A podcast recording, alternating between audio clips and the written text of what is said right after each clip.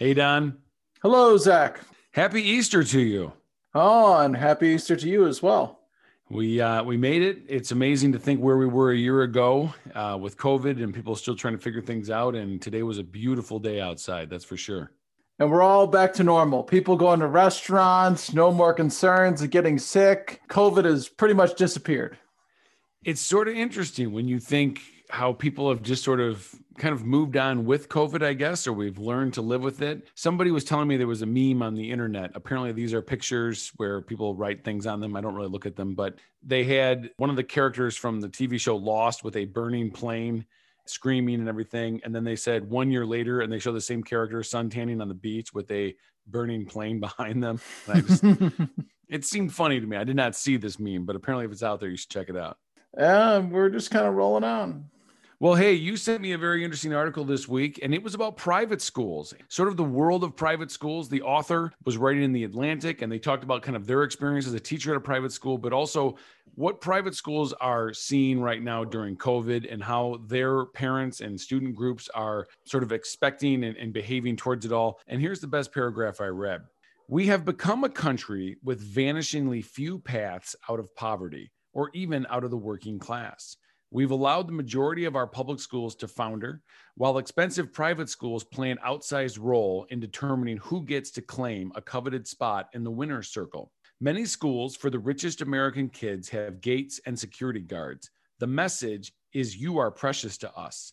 Many schools for the poorest kids have metal detectors and police officers. The message is, you are a threat to us. And Don, this story just goes all over the place about the world of private schools, about the parents that are paying huge fees to send their children there. And at the same time, kind of what their fears are and the kind of pressures they put on these schools. And it also just sort of does a good job kind of comparing and contrasting some aspects of private school and public school. What did you think about the article? It was a view into a different world in that you and I are familiar with public schools. We attended public schools and teach at public schools. But then these private schools, these hollowed halls where there is lots of tradition and, more importantly, lots of money, children are getting a much different experience, and parents have outside influence. And the overall effect is allowing these students a tremendous advantage when applying to colleges, which seems to me the measuring stick for all parenting, in that about 30% of the kids that go to Princeton come from these small elite private schools that are very expensive. And that's their pathway. I found this article, it was almost like reading about an alien civilization. It was so hard for me to relate to it. Obviously, you and I are public school teachers. They described one of the schools, Dalton in particular, as a place that's $54,000 a year. That's look what a private college charges. And a school like this has an archaeologist in residence. They have a teaching kitchen, a rooftop garden. As you were saying, 2% of American kids go to private schools across the nation, but 24% of kids of these schools go to Yale, or 29% of them end up at Brown or Dartmouth.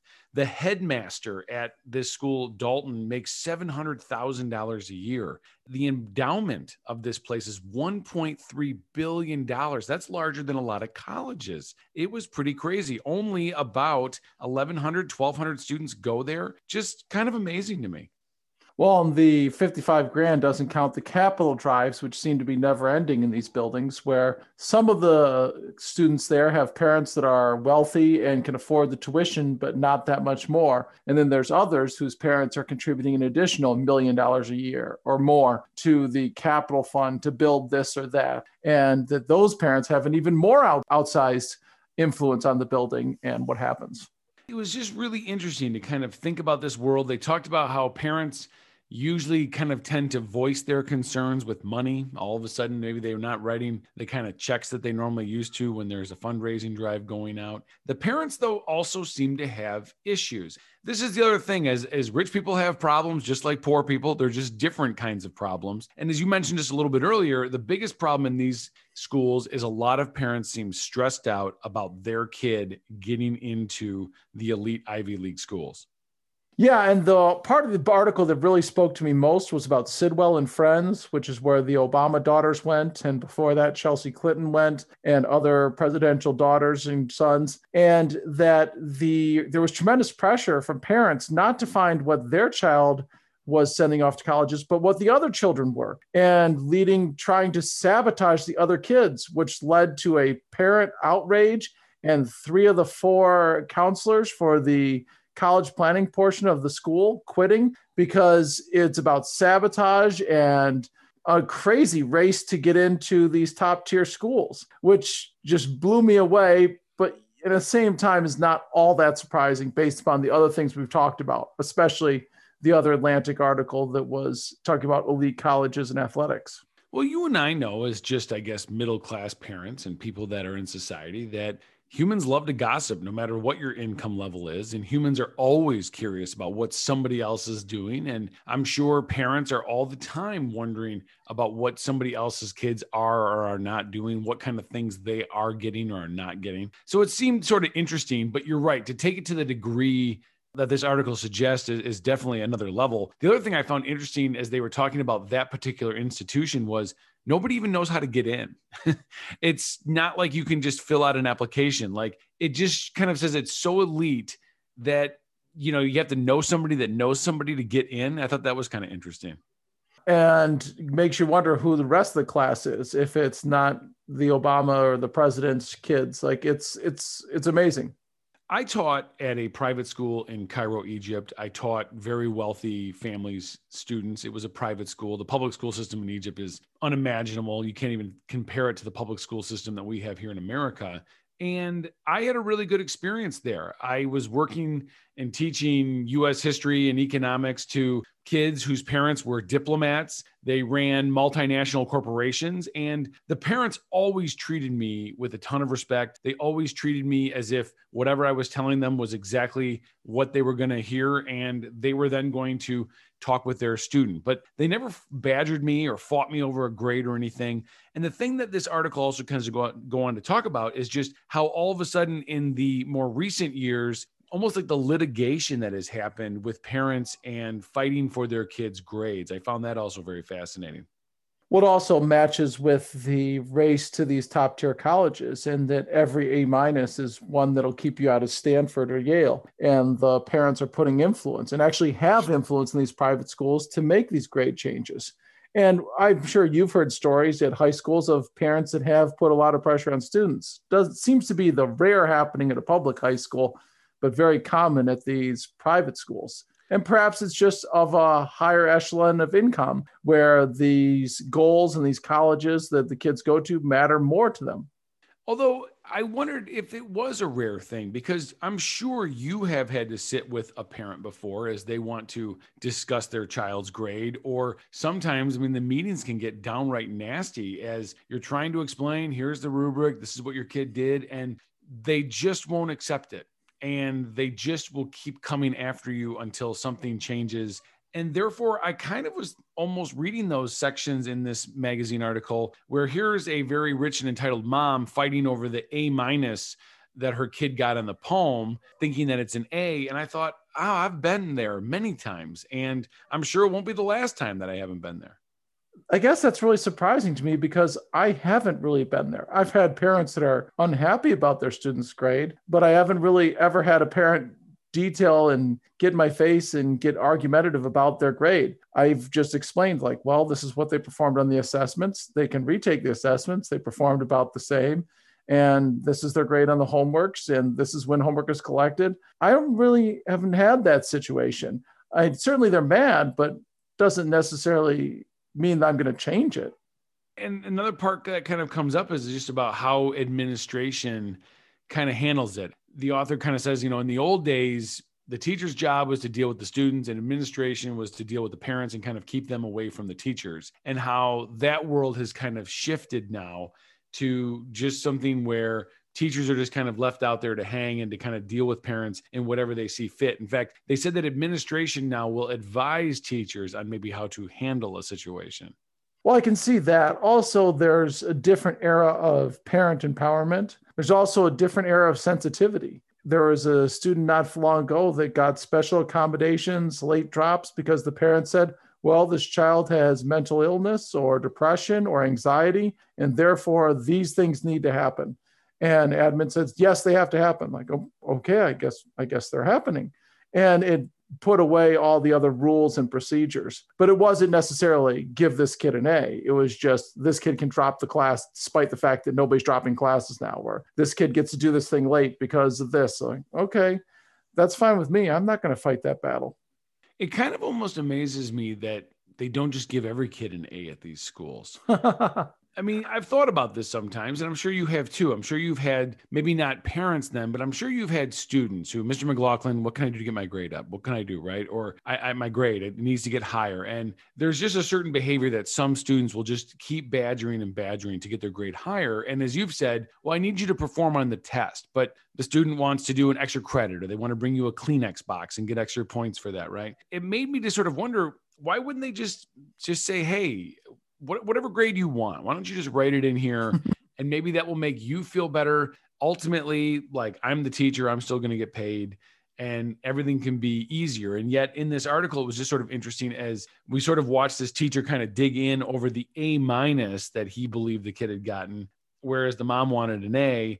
And that to me just seemed like, oh, like the hardest sort of meeting to have to sit through and keep finding a solution to something that clearly two people are going to walk out of that room still not happy. Well, you wonder if you have to give that, or what would the administration say at a school like that if everybody got A's, especially since the students are in competitions with each other. I'm sure the parents would want other kids to get A- or B's, just not their kid. And they have to show that so that their student has more merit. So they got to give some kids B's, I guess. I just don't know. That's a great point. You're right. I want my kid to have the highest grades, but I do need some people down here to keep them a little bit lower so that I look better. Because you're right, there's an inflation if everybody just has an A. Well, then the classes don't matter as much. And so just like now in our public schools, or I'd imagine any school right now, if you get all A's in general education classes, you have no shot to get into the top tier colleges. And so you have to take AP classes and then get A's. In these schools, one of the interesting things in the article that I really noticed was that they offer some level of calc that people take as a juniors in college. I think it was linear calc or something. And so therefore it's an even higher bar to then get an A in that. So you look even better compared to the other students. So ever more rigorous classes and the need to get an A in those ever more rigorous classes leads to this competition. And this is something that I'm thinking about now, as I have next year a freshman in high school in my house, and what classes does he want to take? I'm largely, we're leaving that decision to him, but at some point he has to make a decision about whether he wants to take these rigorous AP classes, and if he gets A's, we'll put him in the category to get into Michigan or Michigan State or some other similar school. And I think you make a really good point about what they talked about in terms of the curriculum at some of these schools. They sort of cited a book or a memoir or a series of blog articles that a student who went to, I believe, Harvard or Yale had written. He was a public school kid, but he was just sort of talking about what his experience was like in these Ivies, where most of the kids had a very different experience than him. And he realized that going into these Ivy League classes, he was already behind because a lot of these kids had already studied a lot of complex math. Some of them had organic chemistry because they had organic chemistry labs in some of these schools, whereas I'm sure he was not getting that sort of experience at public school. And therefore, you and I have spent a lot of time talking about the Case Against Education book, where the author sort of makes a point of like, maybe we're teaching too much math at school, and maybe we're making way too many requirements of kids. And yet you listen to this and it made me think, are we possibly wrong? Is it possible that we're not offering enough rigorous stuff in public schools? And a lot of this makes no sense because you don't need to do organic chemistry when you're 17. My friend's a surgeon. He took it as a junior at Michigan, and he's doing quite well with it, but it just gives them a leg up on the competition, which leads you back to the Case Against Education, because it's not about learning something. It's just about proving a point. Now, that said, there's another book Malcolm Gladwell wrote, David and Goliath, where he talked about the small school or the less prestigious school is better, in that if you go to Harvard and do hard sciences, the bottom third of the hard science department drops out of hard science. They don't want to be there anymore. Whereas if that bottom third had gone to Illinois State, they would have thrived. They would have been the smartest kids in the lab. And the reason is because regardless of where you go, The top few kids get the best lab assignments, work with the best professors, get the most attention. And if you're at Harvard, it's a pretty elite group. And so you're probably not going to be in that top group. Whereas if you're at Illinois State, you will get better assignments. And Gladwell makes a good argument in that book that it doesn't matter where you go to college, just go somewhere where you're going to be engaged and do well. Go where you can be successful, right? Sometimes I'll see athletes who get an opportunity to go play high-level D1 sports, and then maybe they don't get a chance to play very much when they're there because there's obviously even better talent than them that are already there. And then you think, well, man, maybe they should have just gone to a D1, but just a tier down kind of school because they probably could have played a lot. That kind of makes sense. Go where you're going to be successful. Go where you're going to be able to get that degree in 4 years. We know that graduation rates are never that high. Maybe some people just aim too high in some ways. Yeah, absolutely. And if they are not doing a place where they can succeed or they're going to thrive, it's not best for them. Really, maybe it's better off to go to a more fitting school and get more time to be playing, to be engaged. And that's really democratized college sports a lot because it used to be all the best athletes went to a few schools. Well, now they're a little more spread out because it used to be only a few schools were on TV every weekend. Now so many are. And so you get much better athletes at Florida International or Florida Atlantic or Florida Gulf Coast. And they don't all go in line to wait at Miami or at Florida or wherever. And so that is somewhat the case. But the true elite, the top tier, still end up, we're talking about college football at this point, I guess, at Alabama and Ohio State.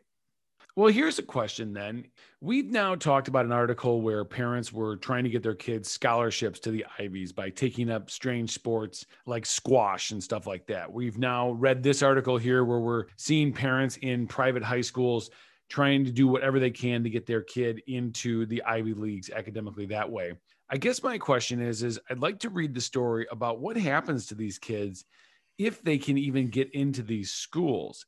If you are, as you were just saying, if you are smart or if you are highly intelligent or you're just a hard worker, academically, you'll probably figure out, you'll probably rise to the top or you won't, right? Well, what happens to all those kids that don't rise to the top? Can you fail Harvard, or is it one of those like gentleman C's kind of thing where everybody's going to kind of graduate here because we don't want to make it look like not everybody's intelligent? But as you were just saying, like if everybody's got an A, then that doesn't look good. So you need some people to be failing or going down. And I guess it just makes me wonder what life is like in those Ivies for some of these kids that maybe just academically shouldn't be there. Going back to the Gladwell book, the name of the chapter is If I'd Gone to the University of Maryland, I'd Still Be in Science. And now I'm remembering the details is the idea that the kids just won't stay in science if they can't be a top tier student. So they go down to LS&A or wherever. And not that that's bad, but it doesn't put them on the course for what they want to do, which is top tier science, maybe to be a professor, maybe to do all those things. And to get into grad school, you have to have A's or at least B's. Otherwise, you're not going to get into one of the best grad schools. If you get into the best grad schools, that puts you straight on a path to private equity funding, doing your own company, all those things. And that's really the path that people seem to want to be on. Although I know a couple people that did that path, and it's not quite as fulfilling as one might hope.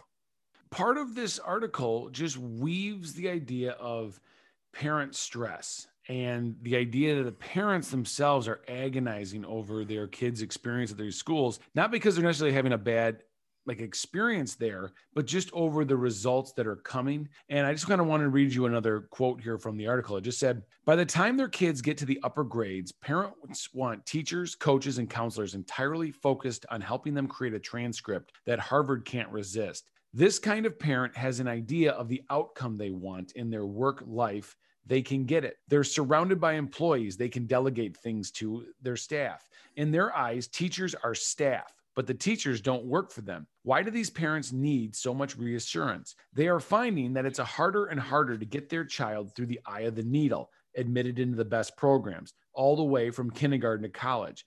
But it's more than that. The parents have a sense that their kids will be emerging into a bleaker landscape than they did. The brutal winner-take-all economy won't come for them. They've been grandfathered in, but their fear that it's coming for their children and that even a good education might not secure them a professional class career. And Don, I think that's really interesting. We talked just a couple of weeks ago with our wives about the overparenting generation, right? And how maybe deep down we're all worried economically for our kids in the future. Maybe they're not going to do as well as you or I, and therefore we overparent, try to compensate, to try to maybe have a way that our kid will still rise above. It seems like the rich are possibly also having these fears.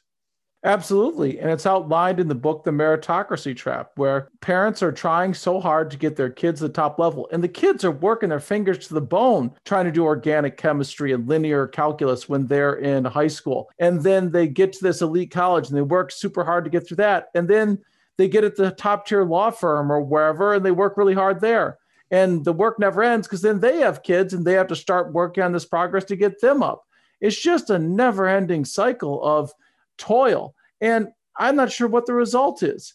It doesn't seem like it's joy, it's happiness. It seems like it's about status, and status is the only priority.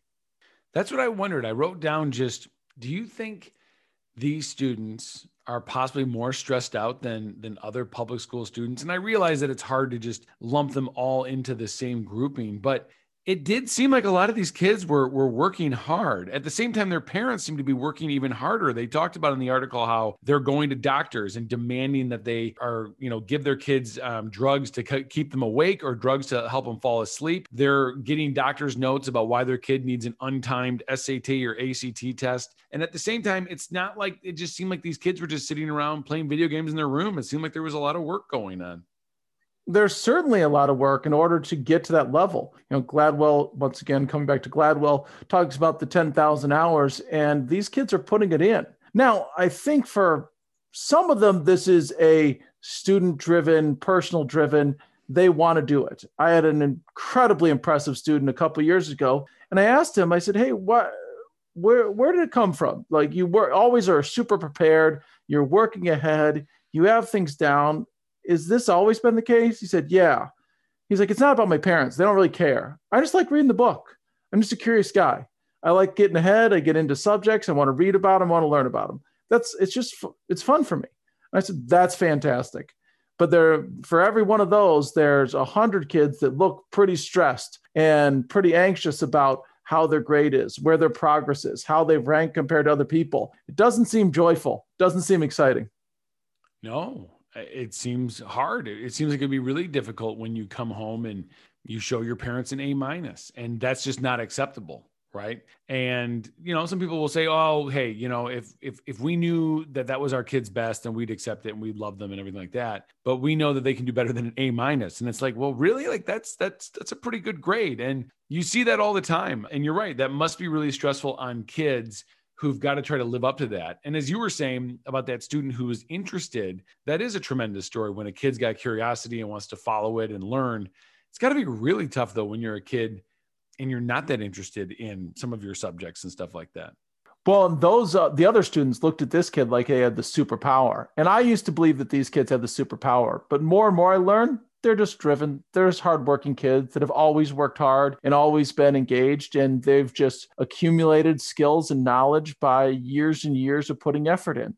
And it's impressive, but that's just who they are. It doesn't mean you have to compete with them or that's how you have to be. It's just a whole different ballgame. The thing I wanted to ask you, though, about the elites again and their behavior, about this idea of a fear of their kids getting left behind. They got grandfathered in, but maybe it won't be for their kids. And one of the things I just sort of wrote down was, do you think the super wealthy and the elites of our society are seeing something that you and I are not? Obviously, we're not sitting in meetings with high-powered people. We're not running high-powered companies.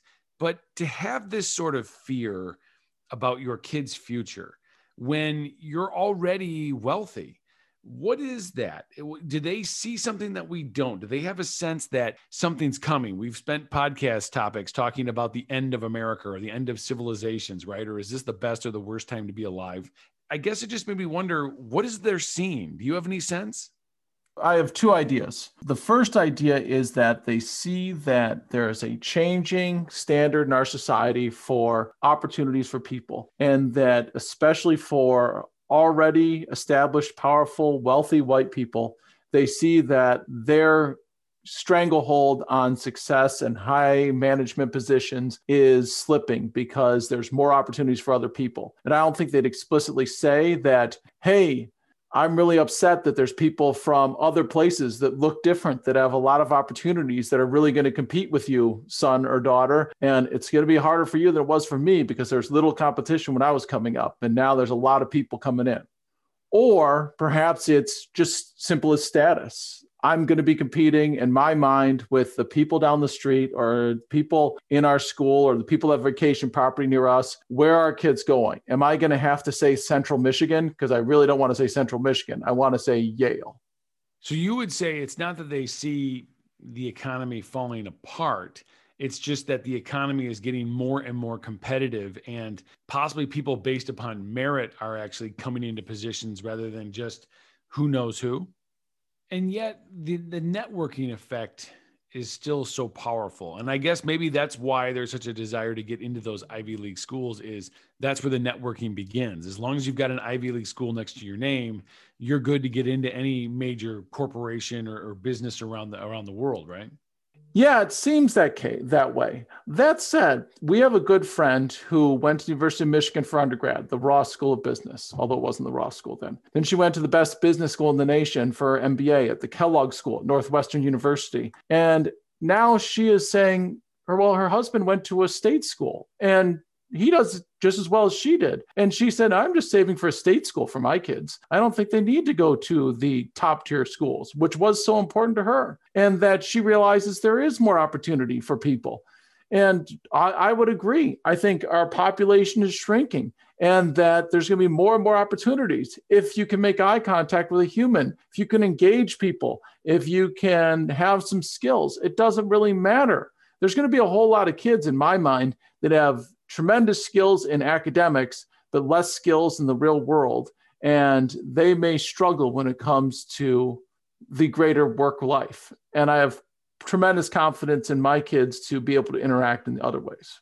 Well, that's what's so interesting is, I mean, in my social network of friends, which are relatively my same socioeconomic level and everything, never once have any of us ever even mentioned the word Ivy Leagues for our children, or it's an expectation. I don't even think my wife and I have ever even considered it. I mean, we'd like our kids to go to college someday, but it just, I guess maybe we're aiming too low, or we just aren't even in the stratosphere to be thinking about that or feeling the pressure. And I agree with you. I've always told students when they get into college, or maybe they feel like they're going to a college that's not as ranked as well as one of their friends or something like that, I've said, look, like go to college, like get your ticket. You're going to all go to the same concert.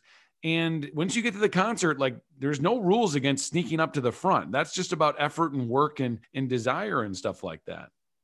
Absolutely. And we've heard it occasionally, and I kind of snicker at it. It's in my life, it's the same as the kids that say their kid's going to play Division I sports. Like, sure they are. Let's see how this all plays out. You know, it may happen, it may not. Same thing with the kids whose parents say that they want their kids to go to Princeton. It might happen, it might not. And largely, you don't have a tremendous amount of control over it. It just happens to see how the situation rolls out. To me, though, the thing that I kind of felt sad reading this article about these students. And I was just thinking about, again, it's not like we don't have students that are under a lot of pressure to do well in public schools either, but the part about being so focused on the result at the end, forgetting that like school's a 180-day, a year process, right? It's a 12, 13-year long process. It's about, showing up. It's about having interesting projects or having teachers that care about you. It's about making friends. It's about learning. And it just seems like we're kind of wanting to just sort of negate all of that, or just sort of, kind of just cancel all that out. And it's just like, I want the result. But, I think the author has this great quote, and they just wrote, I thought of schools as places of actual transformation. You came in as one person and left as another. And it seems like nowadays everybody's so focused on the result at the end that nobody's wanting to think about the transformation. What do you think about that? Well, help me walk through this analogy. When we became parents, each individually with our own wives, not together, was the sole goal to see the kid graduate high school or college? Is that all we're looking for? What's driving our desire to be parents? And for me, I think the answer is the little things, the enjoyment of seeing their smile when they play with something, when they discover a frog, when they go out and play basketball with their friends, when they run around and chase each other and chase me and go doing things with me. That's the joy. It's the little things. And that's why I'm a parent. Well, I think the same thing of education. I'd like to think they'd enjoy going through the process. And maybe it's not the specific academics. I personally didn't enjoy the academics all that much, but I did enjoy the other things that came along the way, competing in sports, meeting friends, going places, doing things. And that's the part that I want that they should enjoy. And if they're just single-mindedly focused on achieving these great feats in these elite private schools, they're living in kind of a mystery of a world where they're not really experiencing that much. It's just driving, driving, driving. And it doesn't seem that much fun at all. Right. And I guess that's the part that I guess kind of, I don't know, it didn't make me sad, but just sort of, it was something I thought a lot about, of just the part about growing up though. I mean, I love it when my kids are excited to go to school. I still have young kids and they love their teachers though. And I think about all of the activities and things that they've gone through. I think that there's another caring adult who's helping to kind of mold my kids into being better human beings as they grow up, right? And that's part of that process. And yet it seems like when parents, especially at these schools, want to get in the way all the time and want to force an issue, that they're kind of taking away opportunities for their kids to grow up, kids to learn, the kids to go and speak to their teachers, for their kids just to feel disappointment, right? You can only have the hero's journey if you actually had a journey, you actually had some struggle and you worked through it, right? And it just seems like nowadays, everybody just sort of wants to cancel out school and not see it as a place where a lot of things do happen over a decade of time. Absolutely. And I like the idea of the hero's journey. And yeah, it's about the journey itself. And therefore, you know, if people, I guess, reject the journey, or if people want to always argue over grades, or if they're just kind of not happy with what their school's doing, or they don't feel like their school's, you know, working with their kid enough, what does that say about school then? Do you think we're not meeting people's needs of what we should be? Should we be a more customer service oriented institution? I guess in these private schools where they really are much more heavily needing to think about customer service, do they need to rethink how they're doing their curriculum or their grading? Or do you think, nah, this has just always happened and it just always will continue to happen? No, we're doing exactly what we're asked to do, to sort the kids. More so than ever before, I think our biggest job is to get the students that really struggle through, that have other issues going on in their lives or just really struggle with school in general. There's a lot of pressure to get those kids through. But at the same time, we're sorting the top third or top two-thirds. Where do they fit? What are their grades? Where do they go? And we're rewarding the kids that have the skills and the ability and the time and the support. And the other kids are being evaluated as such. And that's the role that society wants from us. They don't want us to give everybody A's. They want us to just give the kids that deserve the A's, and then allow the colleges to judge them and then place them in the colleges. I mean, it is what it is, right? That's what we're supposed to do. You're right. It is currently what we're supposed to do. I guess I just wonder, though, are we sure it's what we should be doing? Or I guess until we're told more differently, we have to keep doing it. And who's going to tell us? Ultimately, a school board is elected by the community to make decisions for the better of the community. And the superintendent serves at the pleasure of the school board. And the superintendent goes through the principles and outlines curriculum and how grades are measured and what counts. Do we take late work or not late work? It all progresses down this step system. And we're determining where the kids fall based upon what the standards are that the community wants. The community wanted everybody to get A's, I'm sure they could fight for it and the school board would fight for it. But that's, I don't think, what the community wants. No, you might be right. Just a couple final questions then. Again, they talked about Dalton a lot. There were other mentions of other very elite private schools, Exeter and Andover. And I guess my question is, if you, Don, had the opportunity to send your kids to one of these schools, would you want them to have that opportunity, or would you rather just keep them in their current public school? Ooh, wasn't expecting this question. I think that I would not want my kids to go to boarding school just because I enjoy being around them and watching and talking to them day by day. If they had the opportunity to go to one of these schools locally, if they wanted it, I don't think at this point my kids really want to drive super hard and into the incredibly challenging because they want to compete at that level. If they do, I'd be 100% supportive of them. Maybe they will someday, but at this point, they do well. They enjoy going through the process. They're doing okay, and I have no argument. So I'm not sure I'd put them there unless they wanted it. I know that they had the opportunity. My older son had the opportunity to apply to International Academy, which is a public school funded by the county that is the best, the school that puts the most kids in the University of Michigan and other top-tier schools. And I asked my son if he wanted to apply, and he said, no, I'm good. I just want to go to school with my friends, which I totally understand and support. No, that would be it. I think I would definitely be interested if my kids had this sort of academic opportunity. I would just worry too about socially if they would fit in, and could they relate to their peers? I'm sure that would be hard, but at the same time, I don't know. I would assume kids are probably kids at a lot of levels as well. Yeah. And each kid will choose for themselves the pathway that they want to go.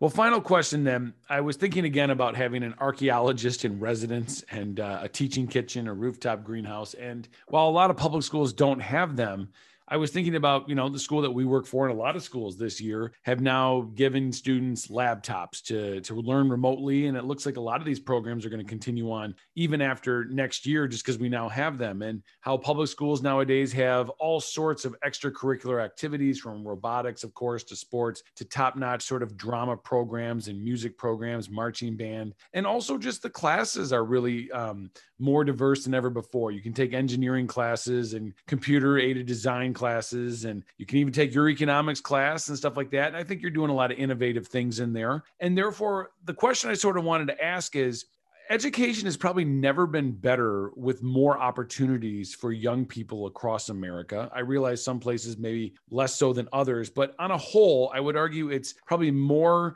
dynamic than ever before. Do you think we're wasting all of these opportunities on the young when they're not old enough to maybe fully appreciate it? I always think about how when I was like 26, I think I would have done better in college then, because I would have been more focused. I would have really maybe appreciated what was being talked about. Maybe I had some real world experience. I was like, oh God, I should have paid attention to that. And I was just thinking, maybe that's the problem. We waste education on the youth. We give them all these nice things. What do you think? Yeah, I think I've mentioned before, I have a friend that was a plumber for many years and then went back to college when he was in his late 30s and early 40s. And man, he learned a lot because he was focused on the learning, not on what I was doing, which was not focusing on the learning. So I think that, yes, that would absolutely be right. However, what do we do with these kids otherwise? What do we do with kids that are 18? We can't put them into work at Amazon. Most of them aren't ready for it. Don't we have to have some holding area where they spend a lot of money and make a lot of bad choices? Then we can call them adults and give them real jobs. We got to do something with them. I like mandatory military service. You on board with me? I'm not opposed to that. I don't know if we could throw a 12-year-old into it, but you said mandatory holding tank where kids spend a lot of money and make bad choices. Isn't that what malls used to do? Malls and colleges. I don't know. I like it that they go to military or some sort of service thing. They actually do that for 2 years. You don't have to do the military, but you got to do Peace Corps or something like that. I'd hate to be the one supervising that. It would be tough, but hey, there's something about everybody's going to go get in shape. Everybody's going to, learn a little bit more about personal sacrifice. I would assume maybe people might have a better thought process when it comes to thinking about issues of foreign policy and stuff like that. I'm not opposed to that. Or what about just send them to the mall? That's what we used to do. That's where I grew up. The worship at the altar of consumerism. If they were at the mall, they'd just be on their phones anyway. So that won't really do the trick. We need to send them to basic training. Plus, a lot of those malls put the curfews in. Remember that in like the mid 90s, all of a sudden you couldn't be at the mall without your parents after like 5 o'clock because of all the mall rats, all these teens that wouldn't leave and were just causing problems. Mall Rats, a favorite movie of mine and Kevin Kopech's. Yes, that's true. They also got that buzzer sound that old people can't hear, but teenagers can, just to irritate them and drive them away from the Starbucks. Oh, well, at least maybe we can, yeah. Well, Don, it's been a pleasure talking with you this week, and I look forward to talking with you next week. Absolutely, Zach. I think we solved this one. Yeah, definitely.